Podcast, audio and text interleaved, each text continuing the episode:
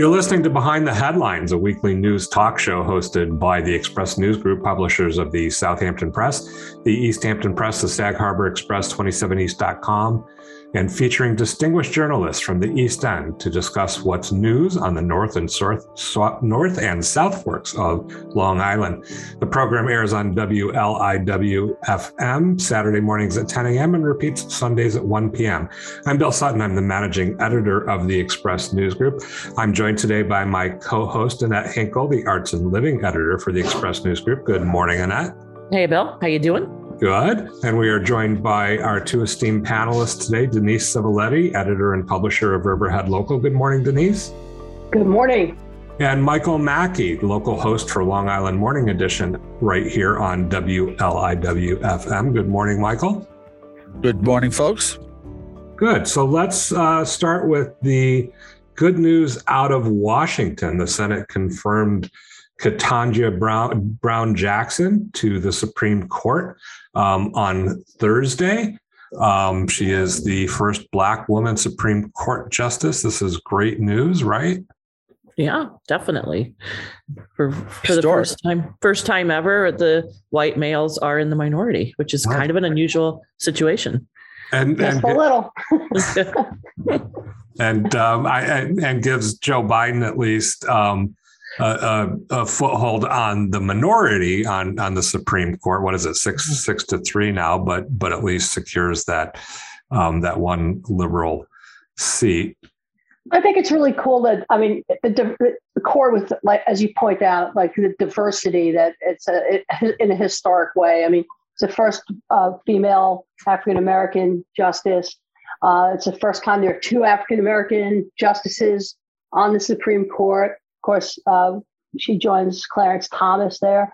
And there's a, a Latino woman, uh, Sonia Sotomayor. Yeah. Um, and so, I mean, that's really, you know, when you when you think about that, uh, it's groundbreaking, and um, well, more more power to them. I think that, I mean, I was just completely repulsed. I don't know about you guys, but by what they tried to do during, uh, during the confirmation, linking this woman to uh, you know child sexual predators and right. such. I mean, based on this, like they, they said that she wasn't uh, tough enough on uh, sex offenders, right. um, and then that, like, of course, took on a whole life of its own. Well, well, that seems to be the far right right wing ref, the, refrain the lately. Is, you know, is yeah. you know, I mean, yeah. we'll just call everybody a child molester and yeah. you know swing votes that way. It's sickening. It's like the remnants of the PizzaGate thing. So yeah, oh they realize so, that riles people up. I don't know. I just, I, you know, I find that whole thing kind of depressing. That that's like mm-hmm. kind of what it, what our government processes have turned into over and over again. It seems mm-hmm. there's uh, something like that. I don't know. Yeah. Sorry, I don't mean to be a Debbie Downer here or a Denny Downer, as the case may be. But yeah. Oh, but but she came through, and there were even a couple Republican votes for her, which which I thought was was interesting. Not not a lot. I mean, it was two or three, and mm-hmm. um, three I, renegades. I that I mean Romney, that that's uh, depressing too. That, that that even you know a vote for a Supreme Court justice just turns into this this partisan partisan vote all the time. There's no you know I guess things have always been partisan, but it's just depressing. I don't think like this. Uh, I mean, will it ever go back to where they actually work with each other across the aisle? I just wonder if those days are gone. Yeah. Political schism is so pronounced sociologically. Also, it's it feels like we'll never go back. It does, doesn't it? It almost feels like we were never there. Yeah. This is the, the yeah. new normal. I, the lead it's up, estimated that Sorry, go ahead, Mike. No, I was just saying I was agreeing with what you said earlier, Denise. It just felt so um, ugly and inappropriate the way that the the re, the review process now, the way it's going, it's just so political, and it's just an opportunity to take sound bites and not really come to a rational decision. I heard on uh, uh, right wing talk radio this morning, seventy seven WABC, the three Republicans referred to as traitors. And of course, yeah. they're always called RINOs. Right. So it's a, it's what a situation we're in right now. It was it was Romney, Murkowski, and Collins, right? Yeah, correct. Yeah. Um, so uh, yeah, I mean that's that's it. There, you know, people that don't toe the party line are traitors, and I I, I was just going to say that I heard I uh, saw that it's estimated that um, 25% of registered Republicans identify as followers of Q. Wow. Really? That's not, uh, yeah, I, some survey. Yeah, I don't. I mean, isn't that nuts? Like, I, am sorry, I don't know. I, I, I think that's nuts. And uh, mm-hmm. uh, anybody out there that uh, listening doesn't like that, tough. well, QAnon is so absurd. You wonder how anybody could believe it.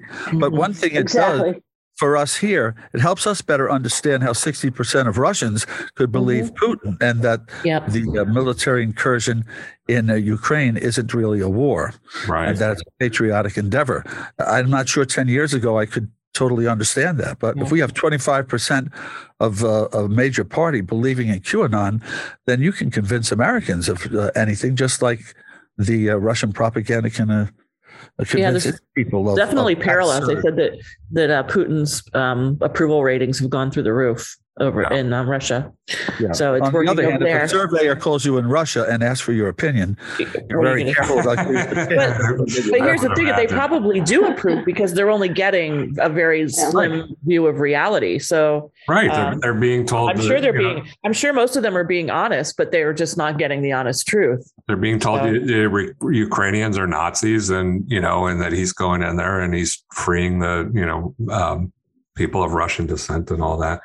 So it's when to, their when their soldiers don't come home that they'll start wondering, I guess. But back back to the the the Supreme Court thing. Did you did you hear the thing about uh, Jimmy Kimmel?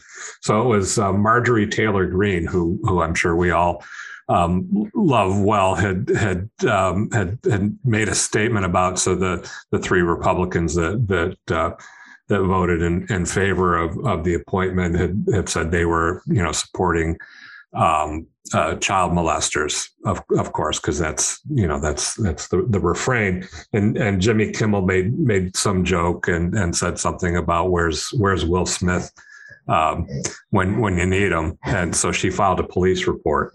Uh, with, with the DC police that Jimmy Kimmel was was threatening her. So um, I, I, thought that was your tax dollars at work. Kind of kind of funny and interesting. Yeah. Yeah. Anyway. Yeah. So I wonder if that'll anything will come of that. No, it's it's hard to even know what to say to these. Yeah. When, it's, when it's see kind, of, read, kind of ridiculous, right? Yeah, it's you know, I don't know.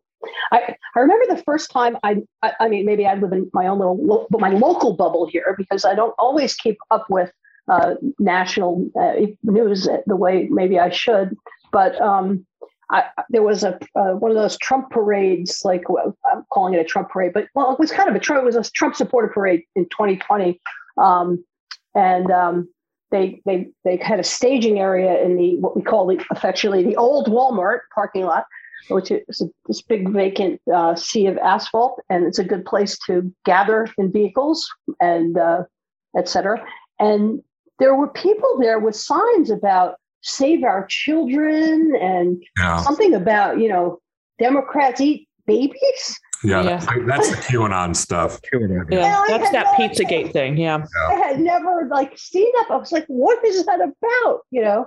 Yeah. And um and then i got this guy on video who came over and kind of got in my face and was calling me fake news and stuff like that this was yeah i was just saying it was really weird. It was just a really weird well that was the brilliance experience. that was the brilliance of it all though right? Is is so you start this whole fake news um, you know thing. Everything's fake news. And then you can tell people whatever you want. And when you know when when the truth comes out right. and when the truth is reported then it's all just dismissed. And that's how that brainwashing and we i mean we, we live with that even on a local level. I mean I, you know i remember a year or two ago, uh, one of the sitting uh, councilmen referred to something that uh, we published as fake news. Like he actually used that term. And I, you know, after the meeting, I, I, I kind of got in his face a little bit because, you know, I don't like that.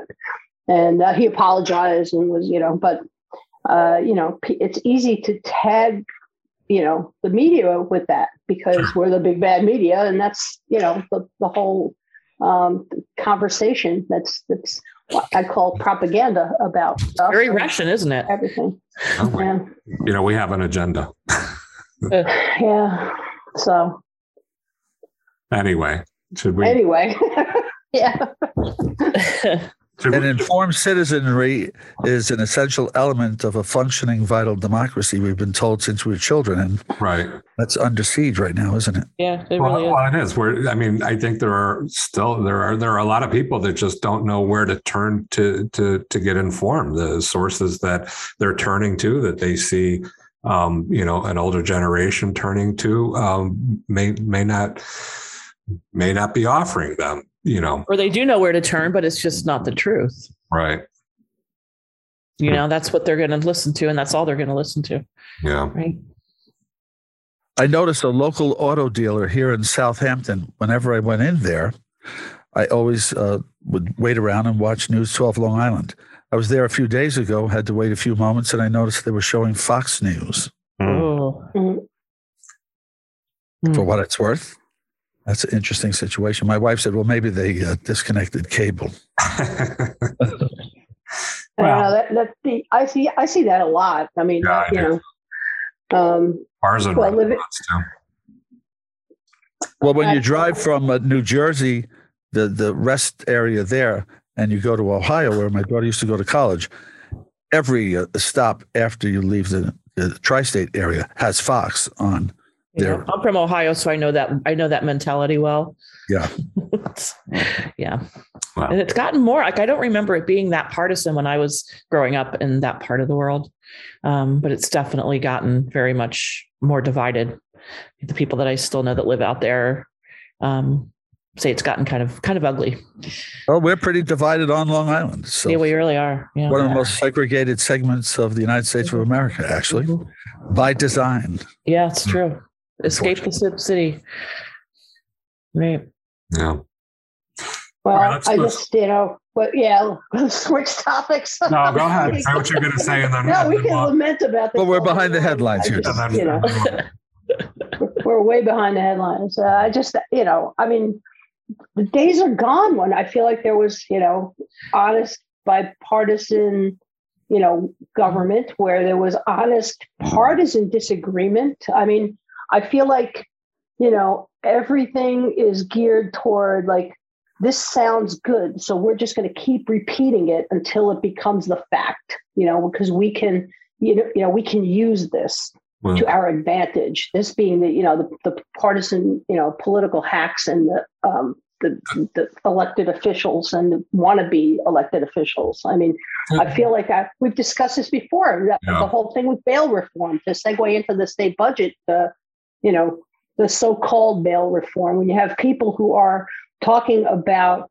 um, you know, the need for bail as a way to just, you know, make sure everybody remains incarcerated, uh, you know, to prevent crime without any, without a shred of evidence that, you know, right. this is that that it's in, impacted the crime rate in any way. I mean, it's just, you know, but they just keep humping on that and you know, oh. the governor, I think, capitulated to it. So, um, so, that is part of the the state budget, which yeah. we're we're recording this on Friday. Um, when you hear it on Saturday, so so the uh, state legislature legislature was expected to vote on the two hundred and twenty billion dollar plan. I, I almost can't say that; it just seems like so much money.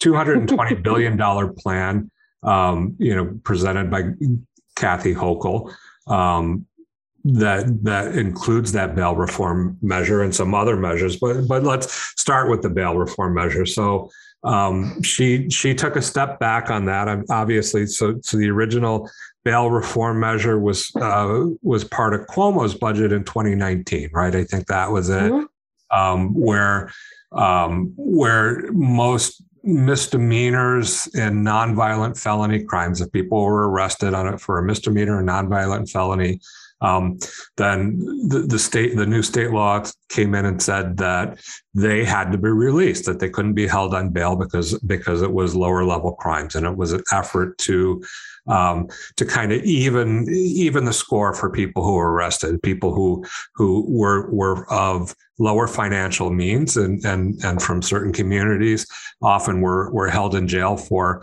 um, months, if not years, awaiting trial um, while while people who had more money or better means were able to to make bail.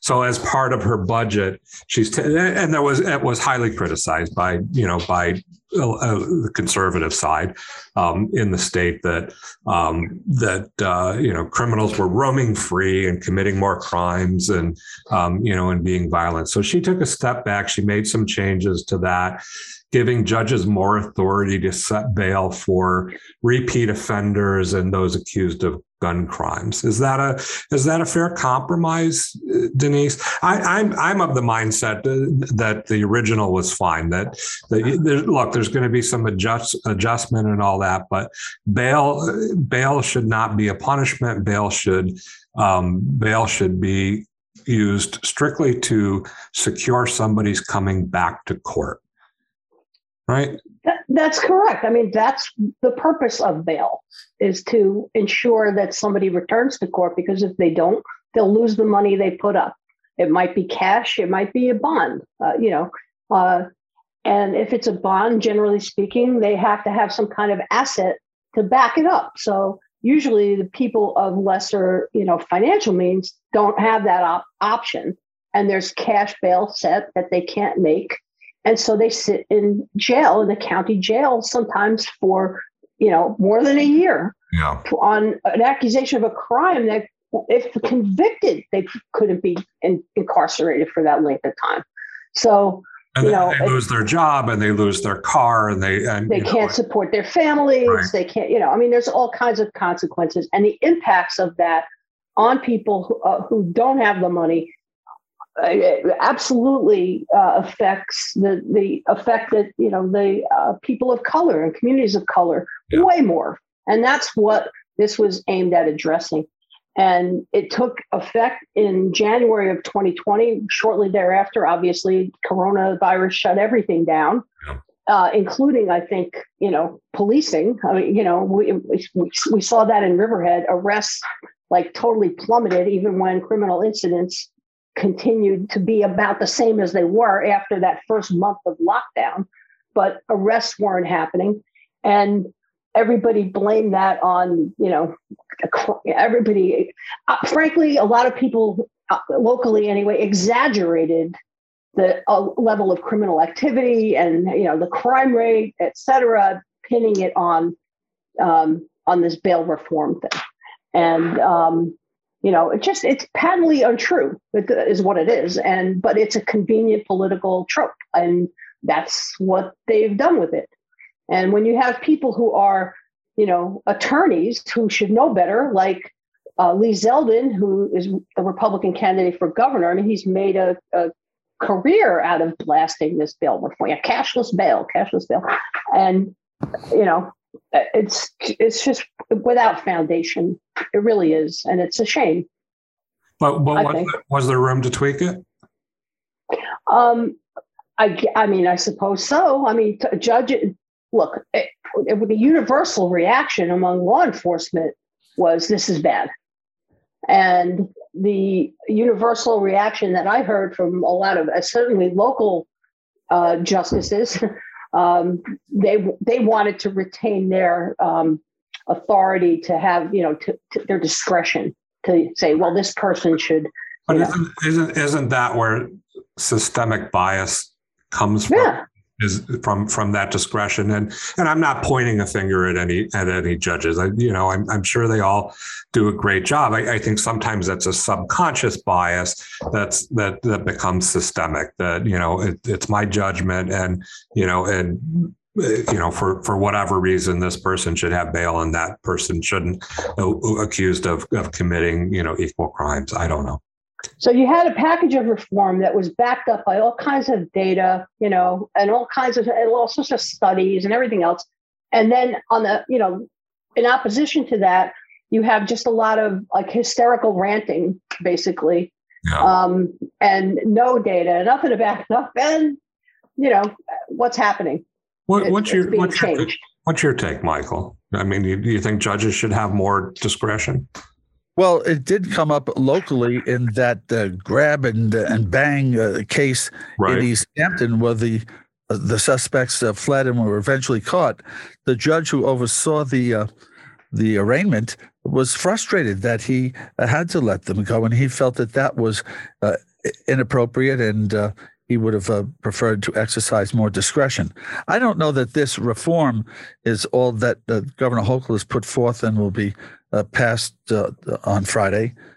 Is all that uh, great a difference? I mean, if there's a, but it does give the judge leeway, I believe, to uh, deem a if the, he deems the person dangerous, then he will over overrule the uh, the cashless bail. It's it's a very difficult, uh, challenging situation. Yeah. Nobody in their right mind should want uh, economics, the uh, the the wealth or lack of wealth of an individual to play a role in whether or not they're they're kept in jail. They're kept in jail because they've committed a crime or are accused of committing a crime. And if a rich person can get out on bail, then a, a poor person should be allowed to leave also. But what's the leverage you have over the uh, the poor person is what the uh, others will argue. That person, uh, in fact, you could also argue this is all about perception, right? Yeah. We have lots of statistics that indicate that the cashless bail isn't the reason for the increase in, in crime. However, if it's perceived by the people committing the crime that they can get away with it at worst, they'll be let go. And if they can decide not to come back to the uh, the hearing, then perhaps that is creating more crime. But statistics indicate that it does, the cashless bail has not created significant increase in crime, that the significant increase in crime is not just in New York State, but across the country. Right. And they have uh, laws that are different here. So it, to attach one to the other is, uh, it can be argued, is not fair. And other, other jurisdictions, Michael, where they've implemented this sort of you know arrangement with with bail reform. When they did that, which is not which did not coincide with this particular you know time in history and our, in our economy, in other words, years before, um, did not have did not see the increase in crime and did not that that you know. So it's like there are a lot of things to refute what I just called hysterical ranting, but the hysterical ranting I think continues and it's it's unfortunate. So, well, to, it, to yeah. ignore it and just say it's hysterical, though, the perception is politics, and yeah. using that as, mm-hmm. a, as, a, as a means to, sure. to stir up your base and perhaps uh, uh, scare those on the fringe could be significant this coming November. Well, that's yeah. that's oh, always yeah. that's always been politicians have always gone there. Law and order. The, the criminals, the, the criminals are going to come and they're going to beat you out of your houses and steal your you know stuff and and all that for for hundreds of years. That's always been, you know, the the the hysteria. That's how you you you drum up your base. I mean, I, I didn't say here. hysterical ranting wasn't effective. oh, exactly. well, um, it works every time. I mean, look at everything uh, we've just been through with the masks and the, you know, the shutdown, you know, the restrictions and the masks and the vaccines. I mean, uh, that's the epitome of, you know, hysterical ranting with baseless, you know, uh, information being put out there, incorrect information. And, you know, look, look where that got us. Well, we won't hear the last of cashless bail. It's going to be a significant no. topic raised and put forth by uh, Republican candidates from uh, the, the, Montauk Point to Albany and uh, throughout the state sure. and throughout the country, actually, in in in, in some ways. Uh, but the Lee Zeldin, who does appear to, uh, he has a primary he has to get through in in June, and there are a couple of uh, candidates that could pose a challenge. But I've seen some recent surveys. Now they're Republican commissioned, but Zeldin's not all that far behind uh, Governor Hochul if they're the two candidates. Mm. He, he's within striking distance per recent Republican commissioned surveys. So I, I won't, and and they're minimal, but this just feels a little bit like uh, Pataki and uh, Governor Mario Cuomo back in the day. That, that right. the unexpected could happen, especially if you stir up the the fear of uh, of further uh, danger. I mean, if you read the read the New York Post, if you watch some of just the the basic New York City news channels, every every uh, every news segment leads off with a with a crime in Queens yeah. or, or, Brooklyn or the And it's uh, is there more crime than ever? We just have more reporters out there, and we have cell phones to record them. I'm not 100 percent certain about that.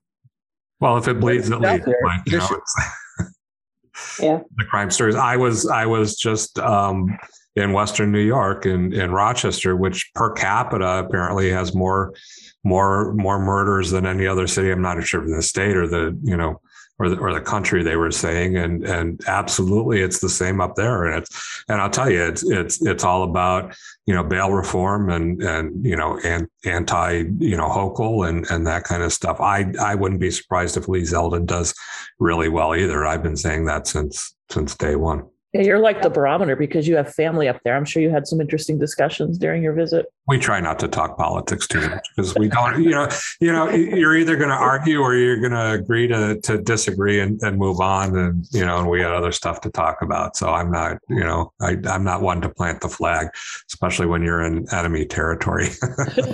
I had a question I wanted to ask you guys. I see that um, in order to get into a primary, you have to have gotten at least 15,000 petitions. And uh, the Giuliani, Mayor Giuliani's son, got 30,000 petitions, he claimed. And Wilson, the other guy, got 36,000 petitions. How do you do that? You, you can't go 36,000 doors, right? You do. You have a lot of a lot of people on your team that, that just go out and, and you know, well, that's and, the thing. It's like this country, you can't really run for office unless you're really well financed, which is kind of a shame that right those with the money to hire people to do that kind of thing are the ones that are going to get on the ballot and continue to have the power. Well, know? and they've got volunteers, I'm sure, too. A lot of volunteers that that that are, you know, of of like mind that would like to see their candidate, yeah. you know, get the nomination. And but you still got to have a lot of money to make that happen. I think. But oh, does that do those petitions, those signatures have to be physical on a on a piece of paper still? Yes. Yes. Yeah. I believe they do. That's a lot of legwork. Yeah. A lot of people involved for for the Mayor Giuliani's son yeah. to get 30,000 signatures. If that's true, he, we know he got at least 15,000 because he's going to be on the ballot in the primary. That's a lot of legwork and that's a lot of people. Yeah. And that's a- you probably want to do it in an urban area where you're just knocking on apartment doors instead of five acre zoning doors.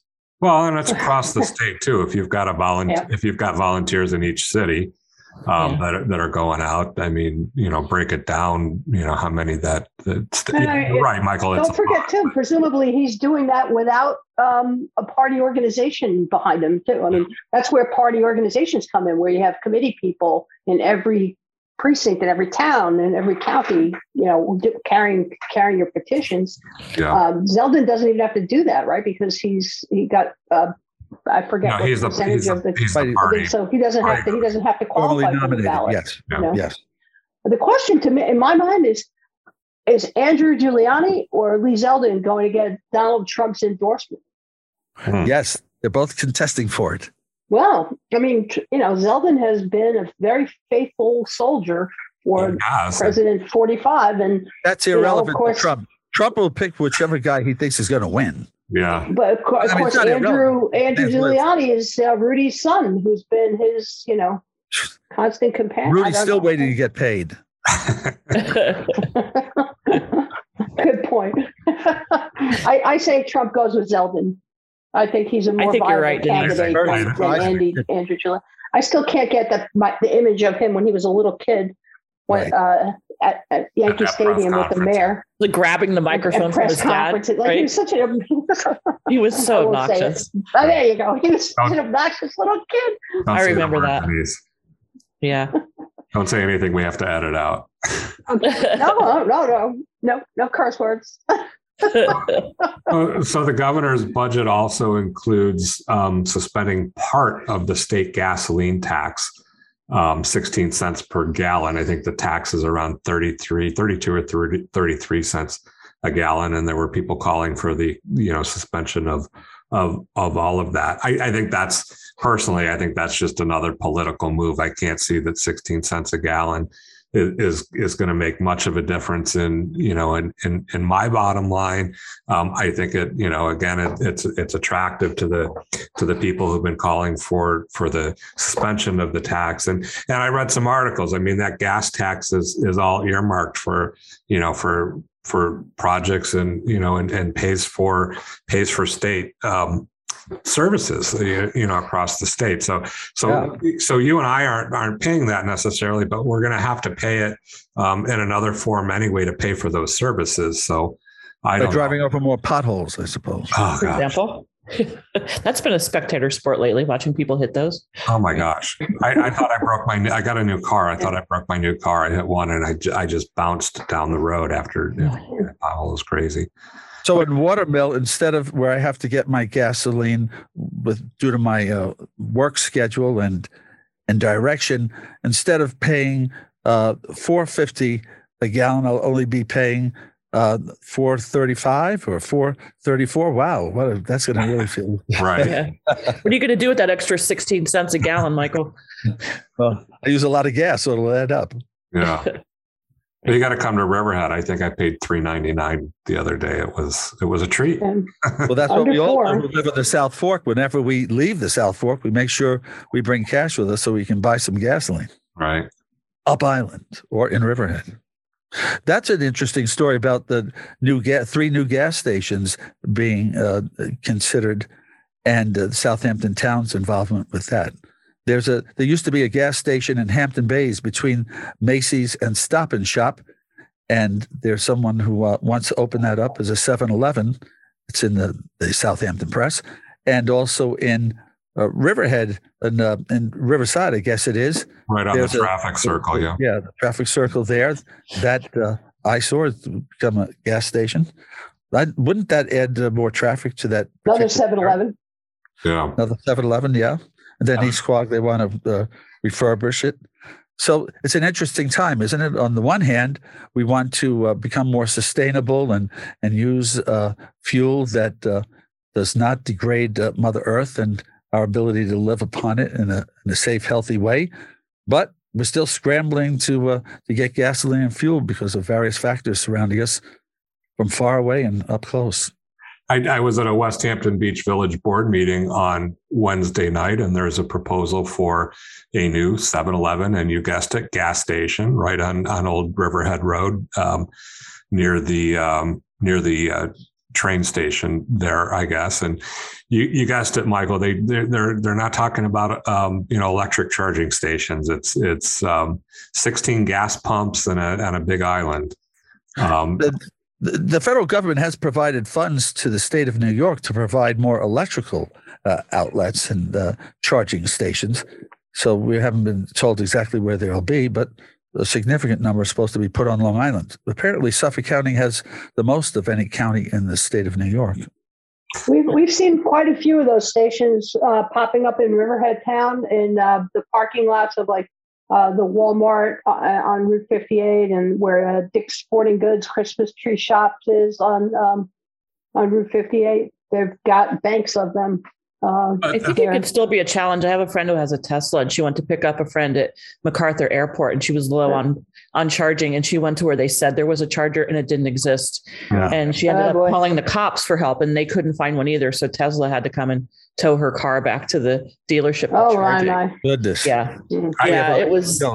I don't know why they were on the map, but they didn't exist yet. So it's still a little bit of a challenge. I, I, think so. I drove. To, I, I, mentioned I drove to Rochester last week, and if I had an electric car, I'm not sure how that would have how that would have worked yeah. out if I would have been you able to, to make it. You have to totally plan it. I've actually had this debate with my friend because I'm like, I, you know, how are you going to take your car to Florida? And she's like, well, you just have to have spend 45 minutes having lunch where you can charge, and like you have to map it ahead of time. And it's just, I don't know, it's still not quite I, there. I think they're great for local travel, yeah. but the idea of trying to do a cross country trip and an yeah, electric vehicle could be, I think, a real I, study in frustration. Two two dogs in the back seat. They're not going to wait forty five minutes for me to charge the uh, charge right. Right. There's also a thing interesting. There's also a, an interesting issue with the cobalt. I don't know if you, uh, New York Times had done a podcast on that.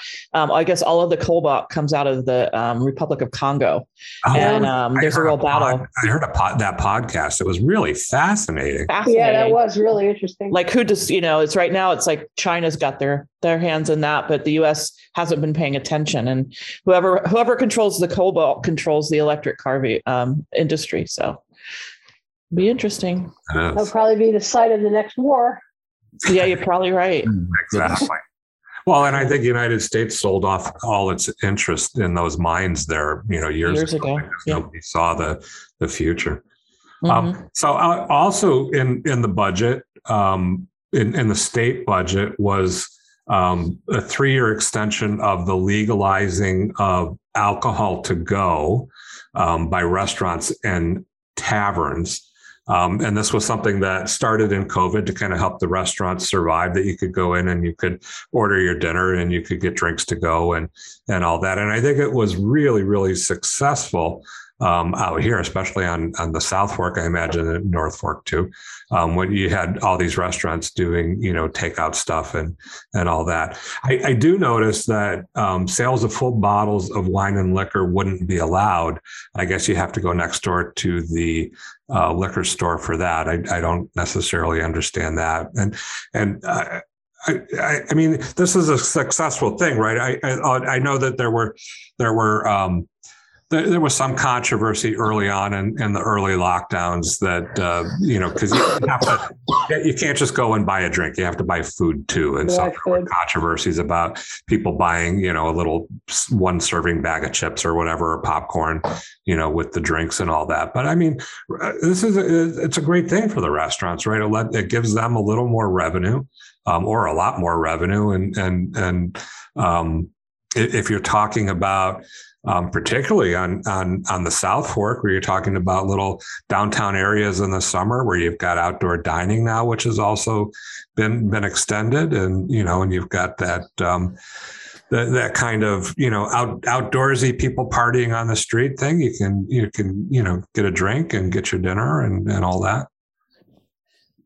It's a good What's the liquor store industry's response to this? Are they the ones that wanted to uh, limit how much uh, alcohol could be on the go for the restaurant industry? I, I would imagine they were behind the the prohibition of selling full bottles of, of wine and liquor. I don't know that for a fact, but yeah, I think you're probably right there.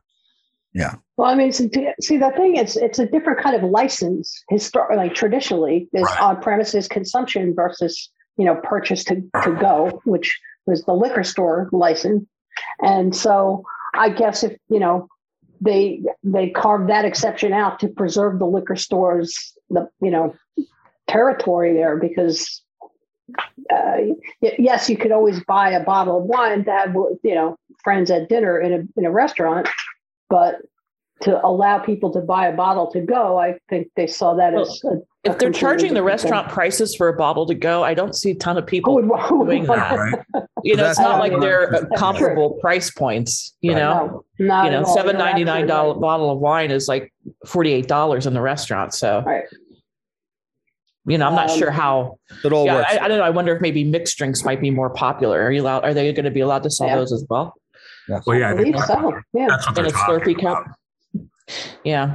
Yeah, that's probably what it'll be. I mean, that's I guess a diff. Maybe that's like also a different thing. Like you don't go to a liquor store to get a mixed drink. So, Yeah. um, But what do you do? So is are you are you? I mean, I don't drink, so I don't know. Are, are you are you buying drinks to go from the restaurants and taking them home, or are you buying? Let's hope so. Well, I, I don't know. Are you going sitting on the park bench? Are you sitting on a uh, at a picnic table? I mean, I I don't. I, I are the are the police going to be waiting? It's going to be there's going to be waiting to pick people up as they walk out with their margarita in hand. I don't know. Oh, Or how about drinking it on the way home? If you're Is that considered bringing- open container if you don't actually drink it, but it's Yeah. in a cup with a straw in it? I don't Yeah. know. I don't know. There's a lot of complicated things about. And then that. what if you what if you're also smoking marijuana? How are they going to determine whether it's the alcohol or the marijuana that's making you drive funny? Boy, society. So a complex. issue. the things you never thought we'd have to talk about? We- we- I know. We never talk about that stuff. to go cocktails and joints along the way. I don't know. Right. Billions of dollars to rebuild the healthcare workforce and support home care workers sounds pretty important. If you could do that, it's finding a uh, a good home uh, health aid for your elderly parent, or finding a, a, a nursing home facility, or just a rehab center where the people are attentive and alert and, and take proper care of your loved one. That's very challenging. And and and how much can you expect from a person who's making minimum wage? Yeah. to uh, Mhm. take care of a, a difficult, challenging 87 year old uh, woman or man. even or if they're educate a, or educate a three-year-old as a daycare provider. Yeah. yeah. isn't that fun? The other end of the spectrum. You could argue the people who should be making the most money are making the least. Yep.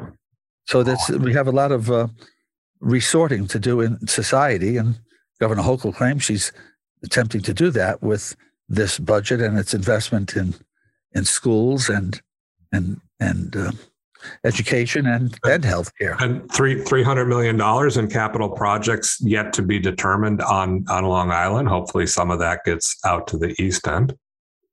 Yeah, haven't we don't know yet exactly how that's going to be distributed, but it, Long Island's getting pretty close to us, isn't it? Yeah.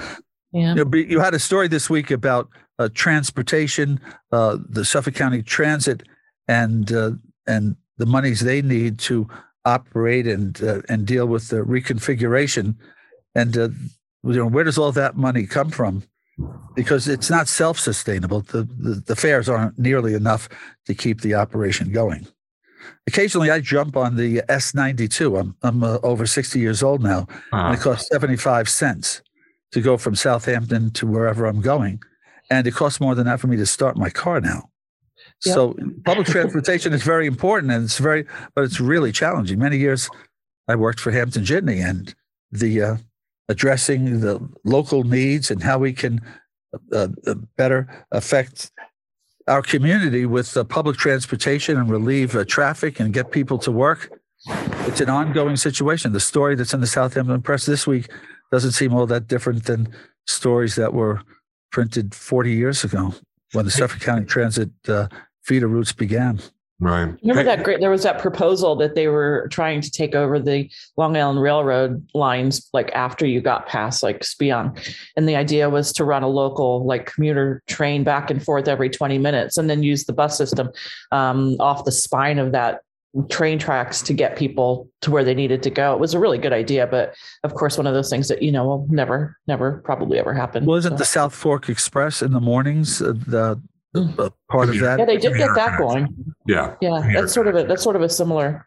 Yeah. That's and I think that's got some good support. I, I mean, the, the story that Michael was talking about is, is they're trying, they, they're calling it re-envisioning, um, you know, the, the, the Suffolk County bus system. And, the, you know, I, I think the problem is, is, is that they've all, they've traditionally seen low ridership on, on the East End because the population's a, a little lower than in Western Suffolk. But, but it, it seems to me it, it's that chicken and an egg thing. I mean, the, the ridership is low because the ridership is low because there's no service out Right. here. It, it takes you three hours to get from point A to point B, um, you know, and and and all that.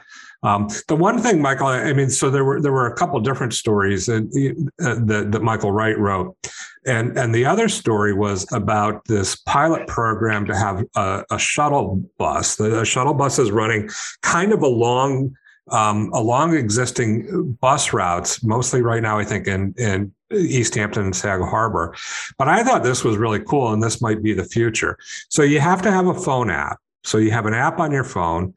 You you, you log into the app and you say, I, I need to take a bus. Um, from your house or from your business or, or whatever, and it it contacts the, the the bus, and the bus driver tells you through the app um, you know where to go to pick up this shuttle bus. I mean, I, I, they Michael Wright uh, sat with um, County Legislator Bridget Fleming, and they were at uh, Miss Fleming's house. And, and the app told them to walk a block and a half to Noyac Road to pick up the bus on the regular route. It, it stopped. It picked them up for uh, it was two bucks or two and a half bucks each. I don't know what the bus fare is. 225, I think. 225. All right. So right in the middle. Took them uh, to Sag Harbor Village. Um, and um, Michael Wright checked um, what Uber would have cost for the for the same exact trip, and it would have been like $35 for, for the two of them. So, So this I'm is kind of this is kind of like point of service, they're calling it, where Are are the bills are the buses just hanging around waiting to be summoned? I'm just curious. Like when you summon one, how do you know it won't be an hour and a half until they're right where you need them? Well, I, I think that's going to be the problem as more and more people use this. I mean, they're they're they're you know they're they're kind of promoting this as the panacea, but as as you get more and more people hailing them and and they're picking people up and dropping people off, then you're going to have you know kind of um, kind of have to adjust the number of buses out there. Um, yeah, I don't think they're super full right now to answer your question, Annette. Yeah. Um, uh, but I, it, Mike, Michael talked to the bus driver, and the bus driver said a lot of kids are are taking this for you know for two you know for two and a quarter. Um, you know, it's better than taking the school bus home, which may take you know a long time, or they're going to SYS doing um, you know athletic stuff and and taking it to SYS and taking it home and um, Bridget Fleming, you know, thinks that, that this is going to really take off. It's something to watch. I thought it was just really interesting and fascinating. And um, even though I'm a part-time uh, Uber driver, sometimes I was not uh, put off by the lack of business that it would create for me. Yeah. Yeah, I think it's a great way for kids to get around. You know how you, you know, I just remember sure. as a teenager feeling so stranded and isolated with my parents at work and me not having a license. So it's a great idea. I mean, you know, I wasn't here, but but in in Rochester, if I needed to take you know public transit, it was it was a three mile walk to the bus stop. I mean, you know, and and then and then you're on the bus for forever and, and right. So, I mean, let's face it, public transportation, especially on the East End, is practically non-existent. It yeah. really is. It's practically non-existent. Mm-hmm. And if you talk to people who um, have to really have to depend on it um, some, you know, I, I know a man is visually impaired and cannot drive, and you know, now they they've Suffolk Transit has had the SCAT service for quite some time, so that someone like him with a, a physical uh, disability or uh, the para-abled uh, can, can in fact summon that that bus. But I don't think it's like on demand. Like come to you have to make arrangements in advance yeah. for it, I believe, and um, you know it's it's pretty limited. But you know, you just get, without a car, you can't get around here very well at all. Uh, so Suffolk County Transit. So I mean, so so they say they look at there, there's two things they look at. They they want to improve service for areas where where there's not a lot of service, which is which is us out here. But one of their primary goals is is also providing service for um, lower income or challenged communities that you know that need public transit to you know to to to get to work to you know to be employed to to do all that from you know high population um, centers and and so I, I, think that's a that's that, that's a tough uh, that's a tough balance you know to to try to do both you you know mm-hmm. if you're going to invest a, a, limited amount of money in that service you, are going to invest it in, in areas where you're going to get a, a higher ridership. But again, that's chicken and the egg. If you invest it out yep. here, you might get a better better response and better service too. Well, the 10A, which took people uh, along Noyac Road, it was from Sag Harbor to Southampton Village and uh, and and uh, Noyac Road. I mean, it was in existence for 35 years, and not very many people rode it. Hmm. And 10B, which been has been in existence since 1980 and still is, it doesn't have a high volume uh, ridership, right. as opposed to the S92. The S92 has been in existence for 80 years, essentially, even before Suffolk County Transit, and that's uh, highly used. I, I, question some of the scheduling of it, but it takes people from Orient Point of, uh, along the North Fork through Riverhead and then to Hampton Bays, and as far east as Southampton, going through Sag, uh, as far east as East Hampton, and it goes through Sag Harbor on its way. That's highly utilized, and that's uh, a pretty effective means of public transportation. There's some issues with its with its scheduling, but well, there are times when it's when people are standing shoulder to shoulder. At least they were before the pandemic. Mm-hmm. It might it might take you three hours to get to your doctor's appointment and three hours to get home, but at least it's an option, right? Well, it's a, it's a, if you're not going too far, there. Are, let's face it, we all sometimes have days where we're going from Southampton to East Hampton, and it takes uh, 90 minutes. It's yeah, whether you're on the bus or you're driving. It's true, and you can't walk it. no, and it's coming. Uh, Denise, let's. Uh, so there was a, a, a visitor to the Riverside uh, traffic circle this past week. Um, uh, talk a little bit about that, and then I, you wanted to talk to a little bit about the history of the fish ladder too. Yeah, uh, presumably he's uh, now already. What what time was this happening? Flip, you know, he's probably flapping his flippers uh, already in the ocean. Uh, juvenile seal. I don't think I said this. Right? This was a, a male, uh, a, a, juvenile male um, harbor seal, which uh, found its way um, into Grangebel Park up the Peconic River Um, and then, thanks to the Fishway that the town, uh, with all kinds of like federal and state and county support, um, that's a town-owned park. The town constructed this fishway that people also refer to as a fish ladder um, to allow for the uh, migration of um, um, alewife fish. Yeah. Mm-hmm. Um, that uh, they they come in from the ocean and they go up the river to spawn every spring. It's like right about now, uh, this the season for them, um, and people have speculated that that's probably what drew the the seal because they make you know a good snack. Yeah. And um, anyway, the seal uh, went back down. Uh, they were trying to go down the river and and went up the fishway and um, ended up in the traffic circle in Riverside uh, early Sunday morning. And we had some funny photos from the um, Southampton Town Police who, uh, you know, captured him. and, and they issued a they issued a press release. I couldn't figure out if it was tongue in cheek or not because they wrote about it like it, he was like a suspect that they were, you know, right. That, yes, he, he, he, fled to the he fled to the west. he fled west.